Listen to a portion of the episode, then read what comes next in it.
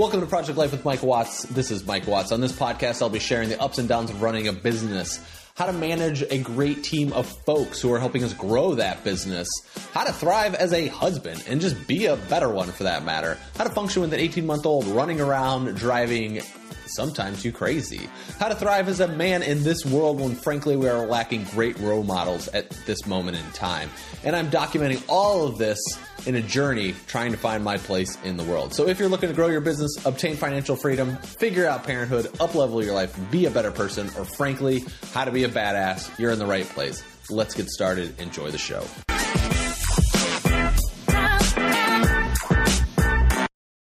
Welcome back to the Project Life with Mike Watts. It is Mike Watts coming to you. So, this is part three of the money journey. And we're going to talk about your relationship when it comes to debt. I know we've talked about like your money journey. I've talked a little bit about this. Part two was about how we view money now, but I also think I think debt is part of the world. I think it's part of the way we function. I think very few people, in my experience, actually use cash for everything. Or I heard Dale Dale Earnhardt Jr. say this one time that his dad taught him to. What did he tell him to do? It was like finance. It was either finance everything or finance nothing. So let me take on both perspectives of, both perspectives of that. And I think it's also good to get clarity on what our relationship with debt and how we actually visualize debt and what we do to look at debt and how we picture debt. I think these are important pieces of life because we will have debt, whether it's a house or whether it is a cell phone or whether it's a car or whether we're running a business or student loans, you know, in, in that world as well. So I think even just, it's like, we don't necessarily talk about this a lot. Like our accountant sends me our books and our financial records and then we just look at them, right? But it's like, what is our emotional relationship when it comes to this? I mean, one thing that I know I used to freak out about all the time was taxes, like making sure they're getting them done on time, turning them in on time. It was like this constant anxiety around taxes that would happen in my life that I would be super uncomfortable with. And Kate would be like, Mike, it's you know, it's like we have to file an extension. Our first year here, we owned way more money. It was something like this. I don't remember what it was. Our first year doing business, more money than what we had, and we had to file an extension or something like this. And I was like stressing, and she was like, "It's not that big of a deal. I filed extensions before. It's fine." And she's like, "Oh my god, like I've never seen you like this." It was like a whole different world, but like there's so much fear that is is ingrained into our brain about the IRS and the way to handle the IRS. And I remember she was audited for her 2013 taxes or her 2011 taxes when we went on a road trip. It was in 2013 she was audited for her 2011 and her mileage on her car was 34,000 miles which was much higher than it's ever been before because we were driving across the country. And so we could write the trip off because a lot of it was for business. And so we're driving across this country, you know, and she writes all our miles off and she's getting there. And like, I'm like, oh my God, you've been audited. And even our accountant was like, don't tell the IRS anything. They're going to use it against you. It was like such a fear based mentality. And Kate was like, the guy seems super nice on the phone. And, he, and our accountant was like, it's a, it's a ploy. And this guy was out of Texas. He was stressed out a little bit anyway, you know, the whole experience with him was a little weird. But uh, we don't use him anymore. But she was just, uh, and she was like, he seemed super nice on the phone and like talked to him, and he was like, oh, we just want to know what your mileage situation was. Can you hand us a mileage log? And Kate was like, sure.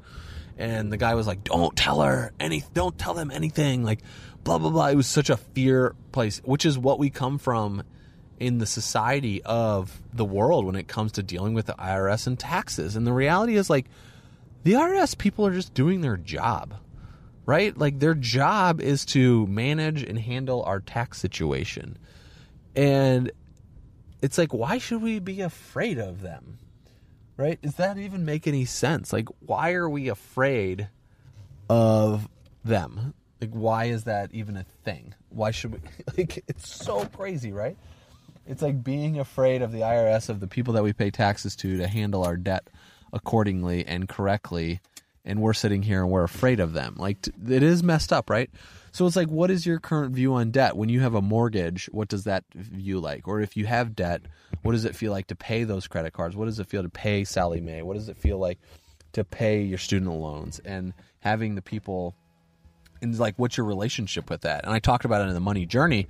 I have friends who have three or four hundred thousand dollars in credit or in in credit card debt, maybe, or business debt or business loans, and then I have another guy who has over seven hundred thousand dollars in student loan debt.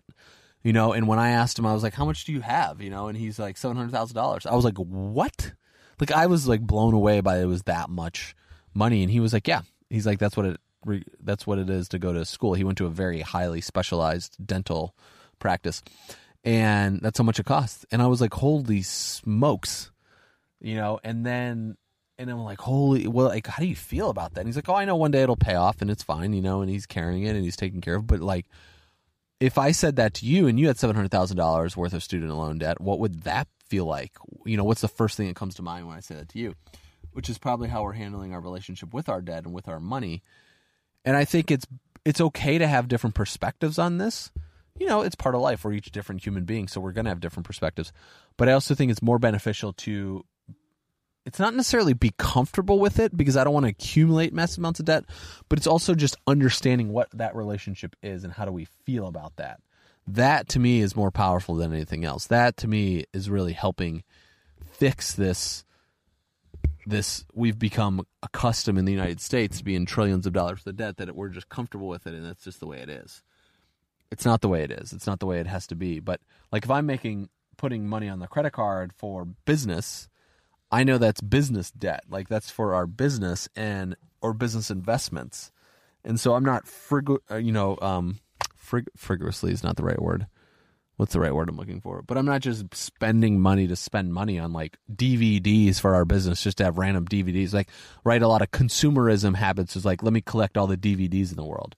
But like in the my business, like I'm not going to sit around and store 5,000 DVDs for our business that we have. It might make sense for other people, but for us, it doesn't make any sense. So if I was to spend, you know, spend a bunch of money on 5,000 DVDs for our business, I'd be like, oh, Mike, what are you doing with this? You're just accumulating and adding debt for no reason to to your business. But no, I'd be smart about this situation. I'd be putting this in the right pockets, in the right places for. That makes. What am I talking about right now? But like, it, right pieces in the places for this investment. So I feel if I have to carry a, a, a, balance on the credit card from one month to the next month because of what we're doing in our business and growing or investing in some sort of product or service that we're launching, that is a much different debt figure than 5,000 DVDs for our business. Like to me, owning 5,000 DVDs is is a waste of money for the most part because you can just rent them you know, you don't actually have to own things anymore. And it's like, I remember I used to own a ton of DVDs and it was a collection that I accumulated, but like, how often did I actually watch them? So this is a little bit off topic what I was talking about, but it's like, this is what I'm talking about is understanding the relationship when it comes to if we have debt or we're experiencing that debt. And if it's super stressing us out, it's better to handle it than it is better to ignore it, right? So we have to make sure that we really are paying attention of what it's like sensationally in our body, in our mind when it comes to those things and how we're feeling about that. So we are able to heal those relationships with it because if it's if it's really affecting us in a negative way, most likely it's affecting not just this aspect, but it's affecting us in many other ways in our life. And we don't want those to carry on and happen into the future. We want to make sure that we heal those relationships with this emotional place because we're going to be stuck.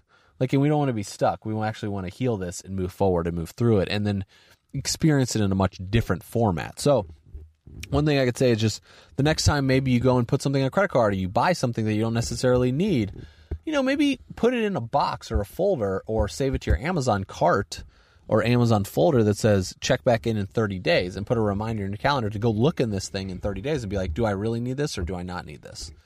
I know one thing that I've started doing is like books, for instance. I used to buy just a lot of books, but the rate I was buying books, there's no way I could read those books. And so I just stick them in an Amazon book like future thing. And instead of buying them right away, I go back to that. When I'm done with the book, I'll go back and then pick it up and be like, okay, I need this, you know, I'm ready to read this book, etc. And then I can rent it, or it, maybe I read it and I'm like, yeah, I'm not going to be into that, interested in that book anymore. So that's one thing that's helped me with books. Um, that's just one example. So let me know. You know, send me a message at mike at mikejwatts.com or Instagram, Mike J. Watts. And I'll see you guys on part four. Have a great rest of the day. Cheers. Thank you so much for listening to the Project Life with Mike Watts podcast. If you enjoyed what you heard today on this episode and you want to know a little bit more about what I am using to help grow our business, to help myself become a better man, to help myself become a better dad, a better husband, a better human overall, you know, I'm all about team human. And that's what I really want to do is create a world that allows us to become better human beings. And if that's something you're interested in, head over to mikejwatts.com. That is Mike J. W-A-T-T-S.com. You can register right there for my emails newsletter. It goes out once a week. There's usually three to five different tools, tips, tricks, techniques that I've learned about this week that are really helping me become a better human being. Thank you again for listening, and I'll see you over on MikeJWatts.com, and I'll see you tomorrow.